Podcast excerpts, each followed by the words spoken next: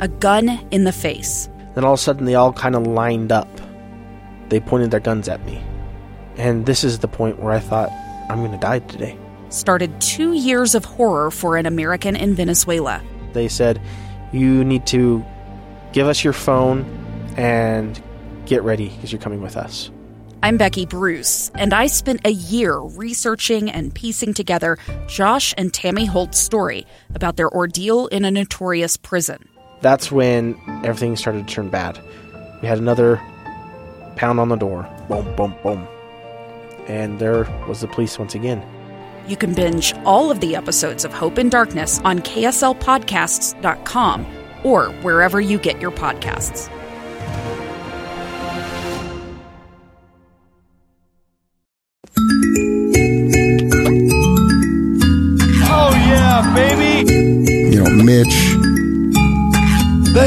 E Mitch Harper.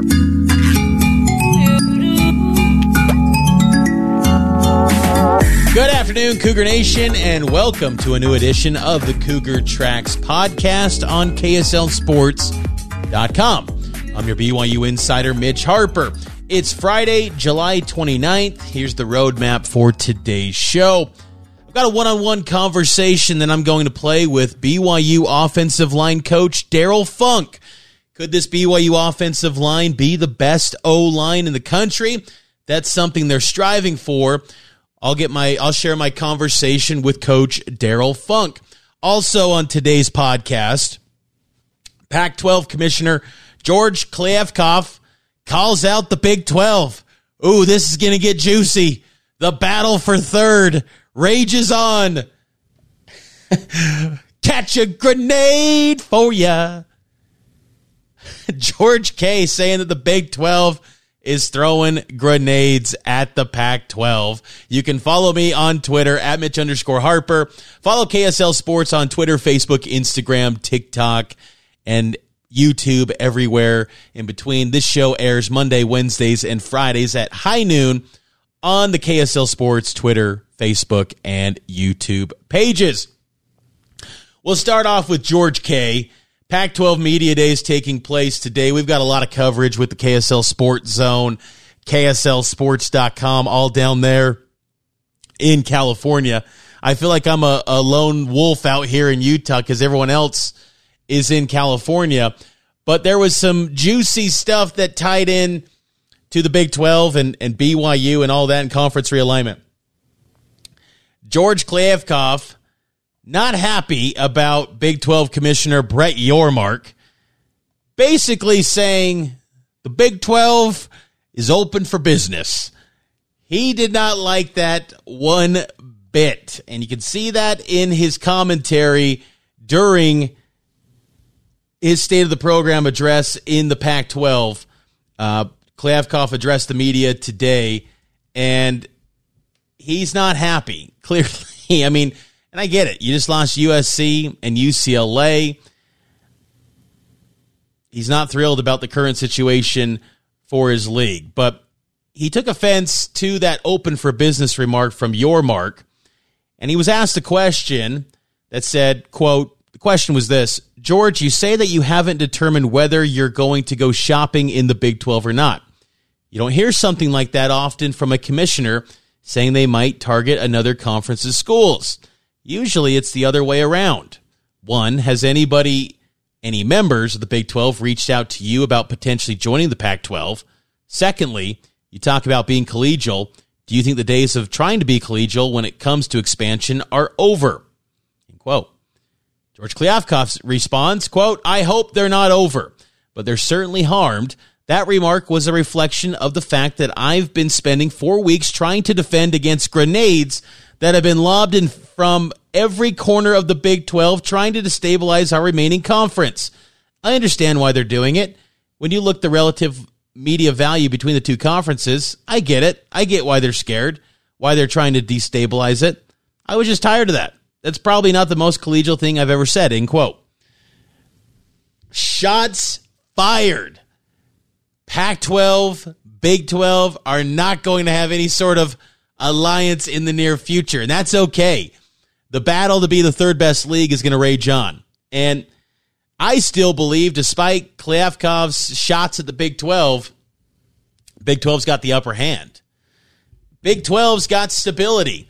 Everyone in the Pac 12 conference is ready to leave at a moment's notice. I, I still think people, when they say, you know, the Big 12 wouldn't leave, anyone that would get an invite to the SEC or Big 10 would leave. Heck, BYU would bounce today if they got an invite to the SEC.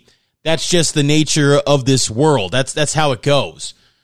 But because the Big 12 members really are not the the wanted targets and quite frankly no one left over in the Pac-10 is that desirable either outside of maybe Oregon and Washington and they're good brands. No doubt about it. Washington's brand's legit. There's not much else that's necessarily wanted by the Big 10 and SEC, Stanford and Cal because of the academics. Okay. Kliavkoff taking that shot, it's juicy. I still think the Big 12's got the upper hand, though, because their fan bases care about college sports. They're going to show up to the games, they're going to watch the games, and they'll pay for streaming services. Hey, if an NBC wants to have independent Notre Dame in their typical time slot, but then have a 10 a.m. Big 12 game, maybe a 5 p.m. Big 12 game, or throw something on Peacock, Big 12 fans are going to pay for that on Peacock. Will Pac 12 fans do so? Yeah, Stanford and Cal got the academia. They have no fans, they've got none. So try to point to me how this is going to work. And that's the thing, too, is that I feel like a school like Arizona, they see the writing on the wall with this league in the Pac 12. The money's not going to be great. It's going to be very similar to what the Big 12 makes.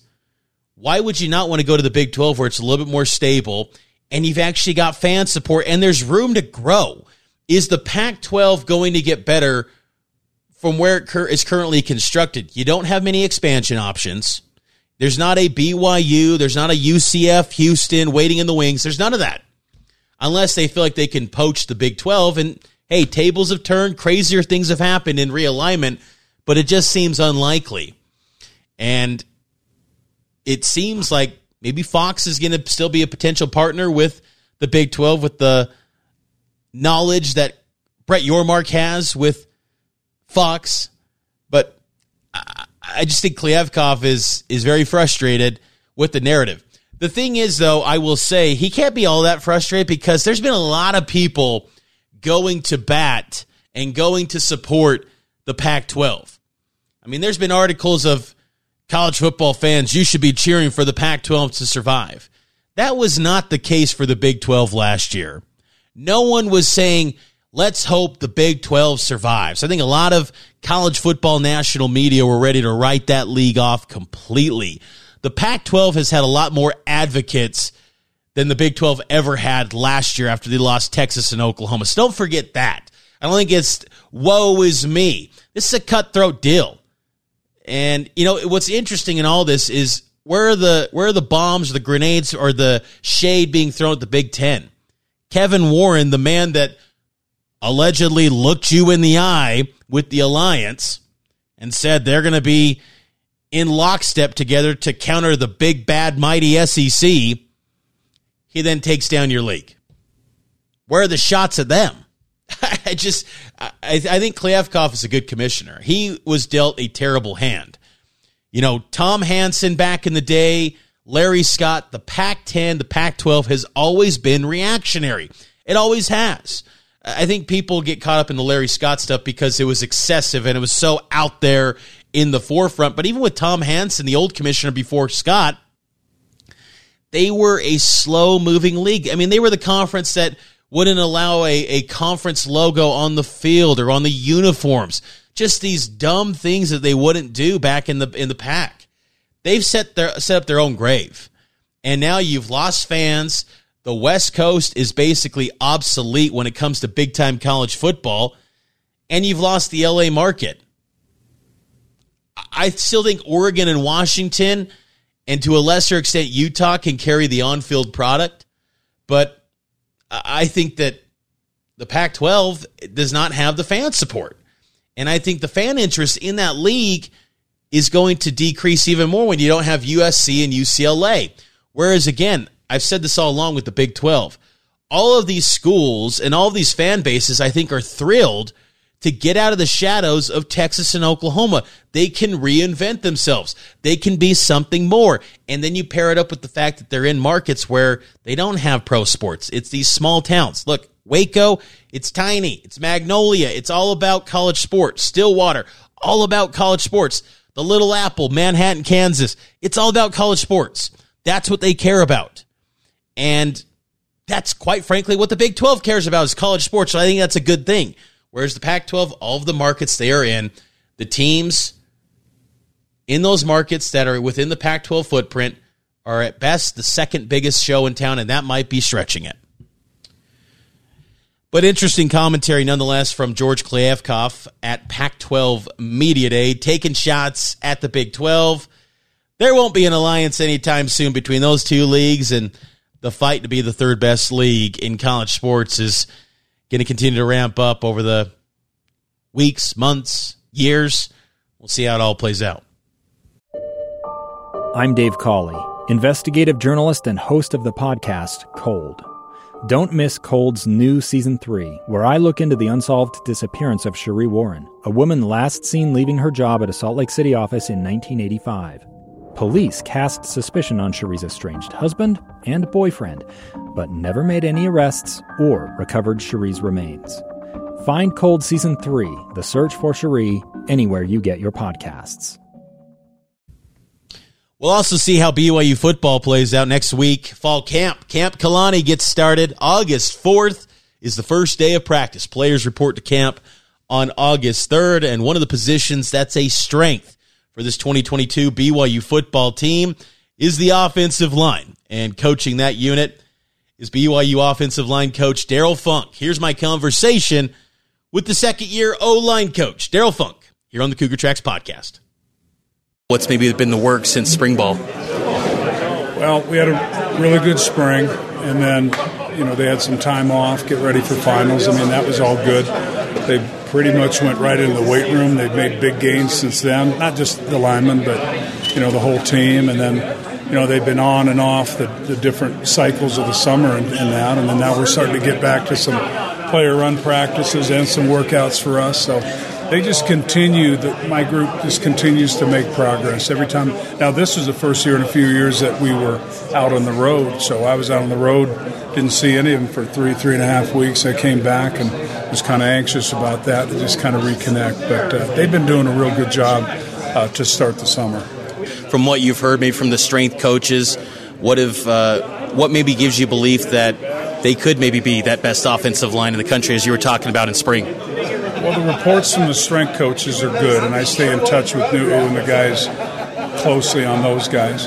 You know, there actually are a, a few options this year that haven't been available that we can be around them a little bit and do a little bit of work, uh, which I've seen them kind of live and up person. Uh, they've allowed us to do that a little bit this year, so that's been not very much, but a little bit. But you know, I just I just see the kids are, are looking good. You know, this time of year they gain a little bit of weight as they add strength, and then they get their weight back down for fall, so they're handling that good. Uh, they're just doing a good job in all facets. But what, the, the, feedback I've got, the things that I've seen with my own eyes. Uh, say we, we can move toward that goal. And obviously that's a lofty goal. I was thinking about this morning. I mean, every every year I've ever coached offensive line, the goal has been to be as good a group as you can make it, as they can develop in. And, you know, sometimes that's been good enough for 2,000 yard rushers or a 12 and 0 year. Sometimes it hasn't.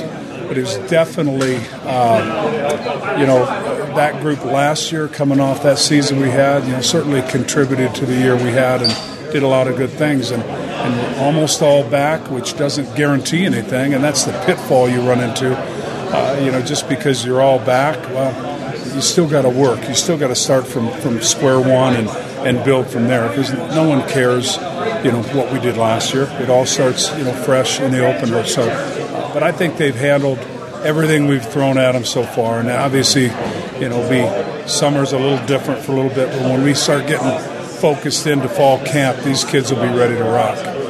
How many offensive linemen do you feel um, are maybe ready to play in a game if called upon right now in, in your offensive line room? Well, I mean, we dealt with a lot of injuries up front last year. The silver lining of that is that Connor Pay started a lot of games. Now he was rotating at guard when James went down, so he was playing, but so he takes over center, gets a ton of game experience. Uh, you know, when Harris went down, it wasn't good for us, but Campbell jumped in, so he gets six, seven starts. So he's proven that he can play. And then when he went down, Braden Keim at the end of the year, uh, you know, filled in admirably. We won two games with him at the spot before we got the other guys back at the bowl. So, you know, we played we played eight total guys. James is gone, and now you add you know Kingsley into the mix and Sione Vicosa, the transfer from Arizona State, into the mix. Uh, Tyler Little is one that we're still working on developing. He's had a, a great summer and has finally up to well, not finally, it's pretty quickly up to weight, and not to mention you know the freshmen, which hard to imagine that you know this, but I would say one or two of those freshmen could be on the travel squad, and, and uh, but but I would say this to answer your question. In years past, I've hoped that I could get to that magic number of seven or eight guys that I felt comfortable in the game, much less start. You know, now I'm looking at uh, you know eight for sure that that I would be very comfortable if they're the start lineup. Uh, obviously I don't think A Rod's going to let us start in an eight lineman formation, but who knows? Maybe we'll see. But uh, but I'm just I'm fired up that those guys are at that level, and obviously there's going to be a lot of competition and a lot of things going into camp, and it'll all it'll all sort itself out. Wanted to get an update on some personnel in your room. Uh, notice on the the roster some names missing. Uh, Kiana Saliapaga, Brock Gunderson, um, Dylan Rollins is Isaiah Tupou, Seth Willis. What's the latest on all those guys? Yeah, uh, Isaiah Tupou is is a returned missionary and won't join us until until the winter. Uh, the other four have are have moved on in, in different different ways, different things, uh, and, and, and just kind of what happened. You know, uh, that's kind of been the switch over of our roster, the way it's worked out. But uh, yeah. Sione Vicosa, though, you had you mentioned him. What did you like about him when he entered the portal? From the sounds of it, he was a guy that could have maybe been a starter for Arizona State this year. Yeah, you know he he was recruited here, however many years ago. For really wanted to come here. The numbers didn't work out. I wasn't here. I don't know the details. Uh, so uh, I, I, went back, and of course I, I was looking at older high school tape and just a little bit of stuff from, from Arizona State. But he's he's he's long. He's athletic. Uh, and, and he's got four years to play. So I think he's he's a real great addition to our roster because, like you said, he was uh, you know he was he was close to he played some. He, he was I'm not sure whether he would have been a starter or not. I'm not sure what's going on you know with that program, but we're glad he's here. I think uh, and, and he'll have a chance to compete right off the bat, and he's got some natural ability and and he's going to be a really good player once he learns the system. We'll see, but he'll be uh, he'll be in the mix as well. He joins a room though that, as you noted, it's pretty deep and led by guys like Blake Freeland, who's been garnering some buzz, maybe as a first round guy next April. Uh, how, what have you seen from Blake that would suggest he's able to maybe tune out that noise and focus on the task at hand?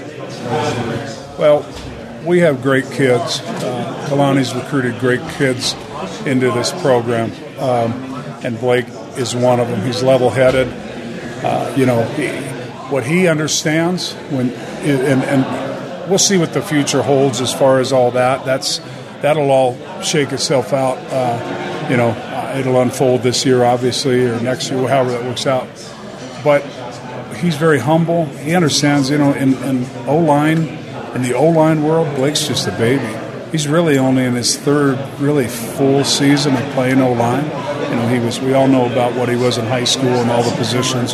He's here as a D line, so he knows he's got a lot to learn. Uh, I thought he made a real nice jump last year uh, on some obvious things and some not so obvious things that, that he worked on and that we worked together. And, and uh, but I know he's got a bright future. But I think his his focus uh, is, I think, really laser sharp on this season, and I'd be shocked if he'd be ever be one I had to worry about, you know, being distracted from what's at hand this fall.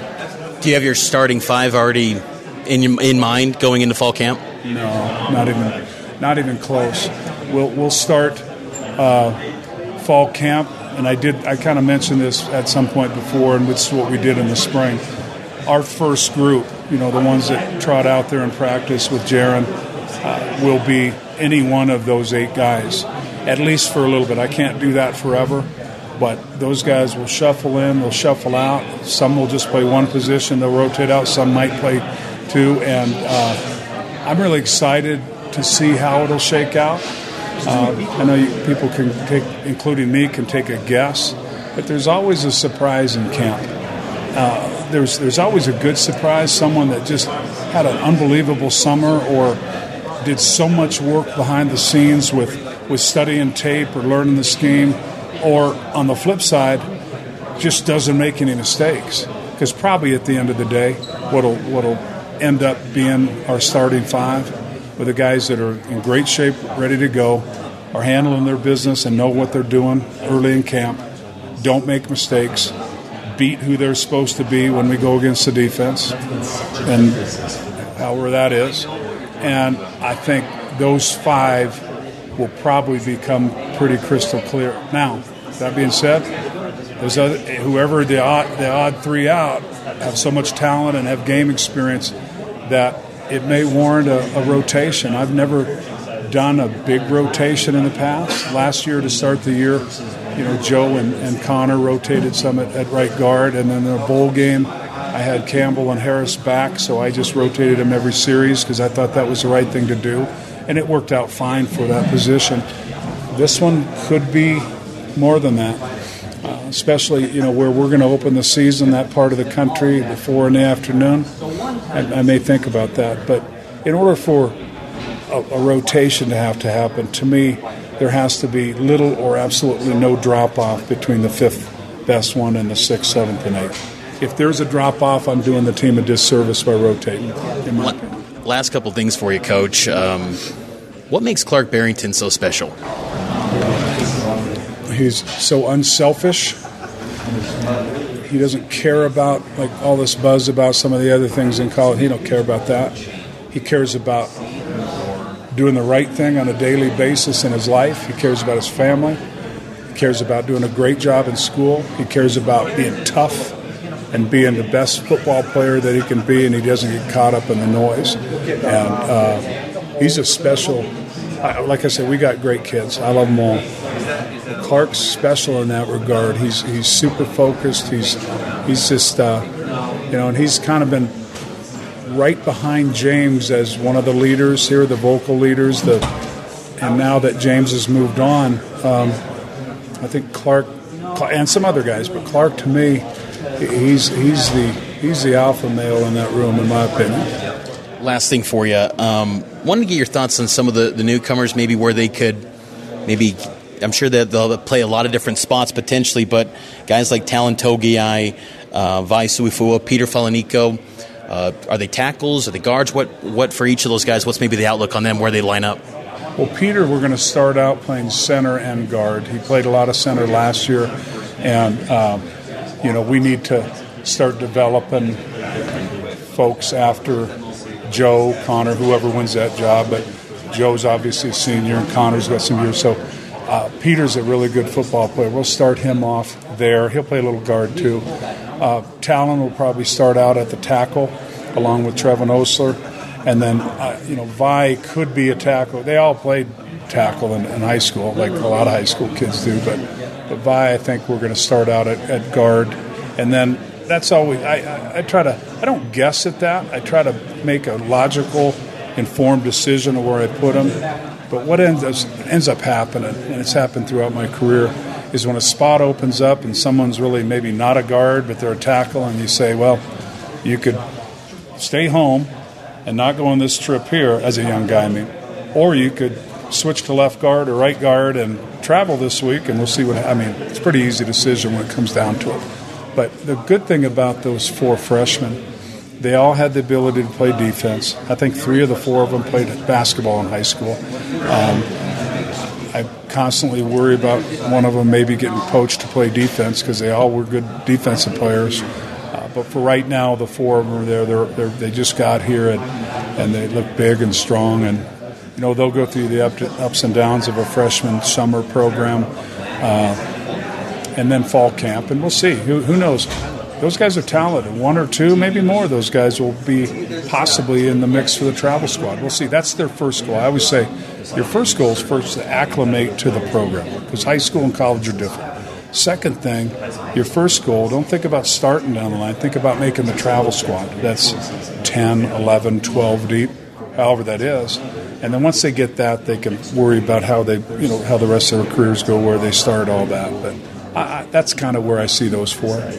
That's BYU offensive line coach Daryl Funk here on the Cougar Tracks podcast. Big thanks to Coach Funk for the extensive breakdown. That that was some good stuff, really, from from Coach Funk. I always enjoy my conversations with him. I love talking offensive line play and the personnel there. I feel like that gave you a, a deeper, deeper understanding of the personnel heading into Camp Kalani next week for BYU. That's going to do it for this edition of the Cougar Tracks podcast. I hope all of you enjoyed it as always. Uh, if you if you haven't done so already, subscribe to the show on Apple, Google Play, Spotify. If you could, and we're so kind Leave a rating, preferably five stars. I would love that a lot. That would mean a lot as the show continues to take off even more heading into fall camp and the season ahead. A quick note, too uh, Cougar Tracks on KSL News Radio begins on Monday. Yes, the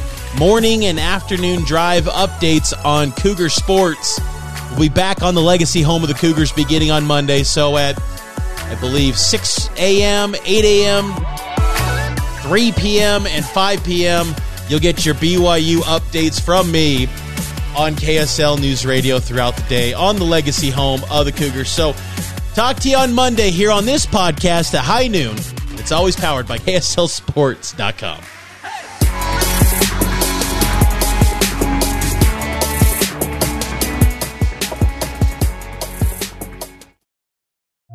A stranger with a gun came upon two teens taking pictures under a rising full moon. But violence is only the beginning of this story. Sometimes I thought, there are no miracles. Yeah, there are, and this is a big one. I'm Amy Donaldson, and I've spent my career talking about how lives are undone by violence. The Letter is a podcast about how lives are remade. Follow The Letter at theletterpodcast.com or wherever you get your podcasts.